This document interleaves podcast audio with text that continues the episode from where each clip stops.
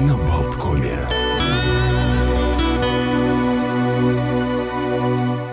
Утро на Болткоме, его завершающий, можно сказать, финальный, очень Аккорд. красивый аккорд, да. А Почему мы так говорим? Потому что у нас в студии директор м, фонда Германа Брауна Инна Давыдова. Здравствуйте. Доброе утро. Доброе утро. Доброе утро. Как всегда, ждем рассказов о том, что приготовили, каких интересных встреч с э, миром прекрасного. Я понимаю, что ведь это целый фестиваль нас ожидает бесконечного счастья. О, точно. Вы знаете, на самом деле, впервые вот эта идея счастья, именно в словесном выражении, мне пришла в голову еще лет 15-17 назад, когда я вдруг, посмотрев на свою маленькую команду, которая с тех пор практически не изменилась, подумала, это завод, вырабатывающий счастье. Вот и у меня с некоторыми отступлениями это ощущение, оно до сих пор существует. А, ну, как это, как писал один э, не очень интересный, но популярный поэт, счастье бывает просто разного роста. И вот э, наше счастье музыкальное, оно тоже особенное, потому что человек-то может быть счастливым в самых разных ситуациях, и разные моменты жизни могут его делать счастливым. Но я пребываю до сих пор в этой идеалистической уверенности, что, что наши концерты, лекции, а, всякие необыкновенные события делают людей счастливыми. Причем я очень надеюсь, что это не только эти два часа счастья в этот момент. Я очень надеюсь, что всегда остается послевкусие, и, в общем, отзывы наших слушателей, моих учеников когда-тошних, они говорят о том же самом. И вот сейчас мы приблизились к удивительной цифре. Из-за пандемии у нас сместились некоторые номера, фестивали и прочего, но одна цифра остается неизменной. Фонду Германа Брауна 25. М, Поздравляем. И в феврале, в феврале следующего года мы будем отмечать наш Так. такой, как это, квадроюбилей. Да? Прекрасно, четверть, четверть сотни. прекрасно. Да? 25 лет – это полноценный возраст для любых действий. Ты еще у тебя еще есть ребячье а, удивление этому миру, а у тебя еще есть э, подростковый задор и а, неприятие норм и устоев, и уже есть взрослая уверенность в том, что ты, наверное, на правильном пути. Вот я бы сказала так, наверное, так можно это определить. А так получилось, что у нас еще и все три фестиваля оказываются юбилейными. Э, Фестивалю «Аванти» в следующем году 10, фестивалю Артиссимо в следующем году 10 и Винтерфесту 25. В общем, у нас просто ю- юбилей в четвертой степени. Но мы подумали и решили, как говорил, э, мне цитировала моя подруга э, своего начальника, э, как я правильно решил, так вот, как я правильно решила, наверное, так. А Мы в этом году э, оставили несколько наших самых главных традиционных событий, а все остальное сделали немножко по-другому, чем обычно. И наши традиционные события – это симфония игрушек, которая в этом году состоится 19 фе- м, декабря. Но я думаю, о симфонии игрушек мы еще будем говорить, а многие наши слушатели знают. Пожалуйста, заказывайте, заказывайте, заказывайте билеты, потому что они бесплатные и, естественно, расходятся очень быстро. Не забудьте принести с собой новую незавернутую игрушку. А, это концерт 19 А 20 еще один наш традиционный э, проект, который мы осуществляем вместе с э, с нашим знаменитым, всемирно знаменитым радиохором. Они, кстати, только что вернулись из триумфальной поездки по Японии. А, Это проект наш называется «Ночная молитва», и концерт состоится во вторник, 20 декабря. А а начинаем мы уже совсем скоро, через неделю. 5 ноября в 7 часов вечера в Большой гильдии состоится концерт легендарного ансамбля старинной музыки «Хортус Музыкус». И действительно можно сказать, что если бы выражение «культовая группа» было применимо к музыкантам такого жанра, то бесспорно Хортус Музыкус можно было бы назвать культовой группой. Они начинали тогда, когда кое-кого из вас еще не было, а кое-кто, кое-кто был совсем дитё. А, Мустонену в, 70, в следующем году 70, а в этом году ансамблю Хортус Музыкус 50. То есть они начали работать, когда они все были студентами, 19-летними. Начало 70-х Начало 70-х. И в середине 70-х они приехали сюда. Это известная история, ну, известная в узких кругах, скажем так. И э, давали концерт в англиканской церкви, которая тогда называлась... Как она тогда называлась, вы знаете? Студенческий клуб а, политехнического института. Мой. Да, не было никакой церкви, никаких англикан, ничего этого не существовало. Я еще застала время, когда это называлось студенческий клуб политеха. Потом вдруг сказали, приходи на концерт в англиканскую церковь. Я спрашиваю, а где это? Ну, вот так это было. Но тогда это действительно был студенческий клуб, и там проходили э, в том числе и там, а также в основном здании университета государственного, проходили концерты фестиваля современной музыки, авангардные. И, может быть, вы помните, из, опять же, из источников, что был страшный скандал, когда музыканты московского ансамбля «Мадригал» во главе с Алексеем Любимовым устроили там шумотеку, в университете рвали струны, поливали водой инструменты, был страшный скандал. В общем, мы им запретили потом на несколько лет въезд в Латвию. Ничего не меняется в этой жизни.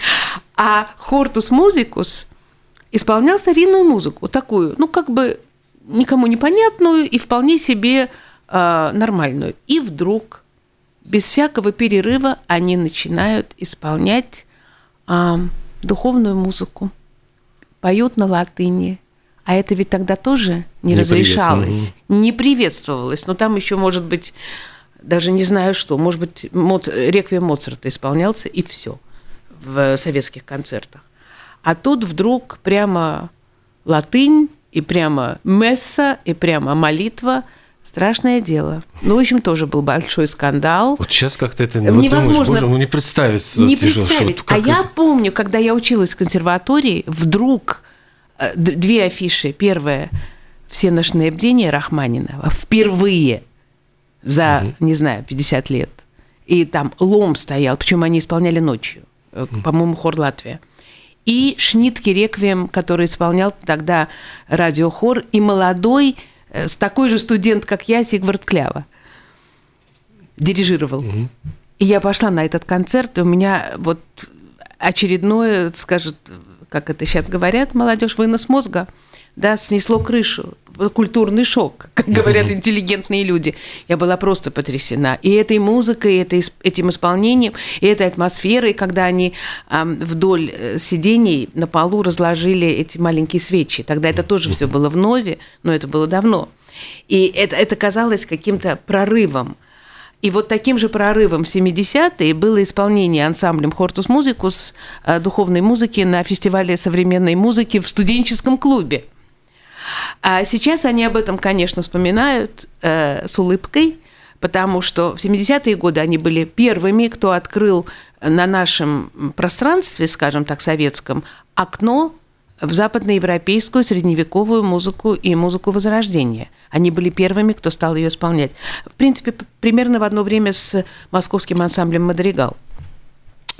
Я побывала на их концерте в 80-м году девочкой. Мы поехали с мамой в Москву, нас папа командировал, э, не в Москву, простите, в Таллин, потому что шла Олимпиада 80-го да. года, и в Таллине проходила регата, и папа наш решил, что э, мы с мамой заслужили вот такую замечательную командировку именно в такие праздничные дни поехать в Таллин. И мы попали на концерт Хортус Музикус в магистрате, в старинном здании, ратуша на площади – вот это, наверное, впервые в жизни у меня был культурный шок. Но я была ну, совсем юная. Значит, они были в этих белых шерстяных или льняных платьях, женщины, мужчины в таких э, длинных рубахах, в том числе и Мустоны тогда еще с гривой.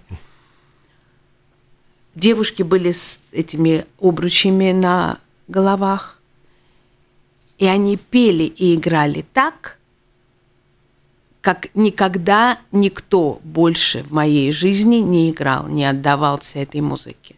Может быть, это было мое вот детское впечатление юношеское, что это было не просто погружение, вот это была сама музыка, которая через них просто транслировалась. Вот теперь я это, наверное, так могла бы назвать. И это было такое вовлечение слушателя, что все эти там 60 или 70 человек, которые в этом зале сидели, это зал маленький, красивый, и концерт был дневной. Я помню солнечный свет mm. из окон. И это просто... Ты же ничего не знал об этой музыке. Нам это не преподавали. Не было этих записей, не было этих пластинок. Это все было как-то на словах и бегом-бегом к классицизму в музыкальной школе, в училище музыкальном, где я тогда училась. А тут вот она, живая. Ты не понимаешь, это, что это живое? История, география, музыка, жизнь. Ну вот все. И вот что самое потрясающее, что прошло столько лет, и Мустанен такой же.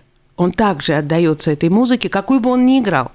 Он играет современную, он играет джаз. Кстати, э, могу вам сказать, как в каком-то роде коллегам, ну, я себя не причисляю к журналистам, но так получилось, и нашим слушателям, что на нашем канале Artissimo Music угу. можно послушать интервью с Мустаненом, которое я в прошлом году сделала.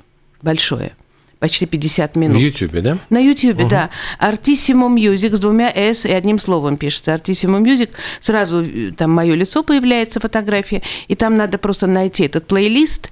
Там несколько интервью мною сделанных, какие-то на русском, какие-то на латышском, и в том числе интервью, интервью с Мустаненом, где он говорит о том, что если человек всего лишь живет 70 лет – то это вообще очень мало. Поэтому он абсолютно уверен в том, что жизнь продолжается и после вот этого периода, скажем так. Это первое, о чем он говорит.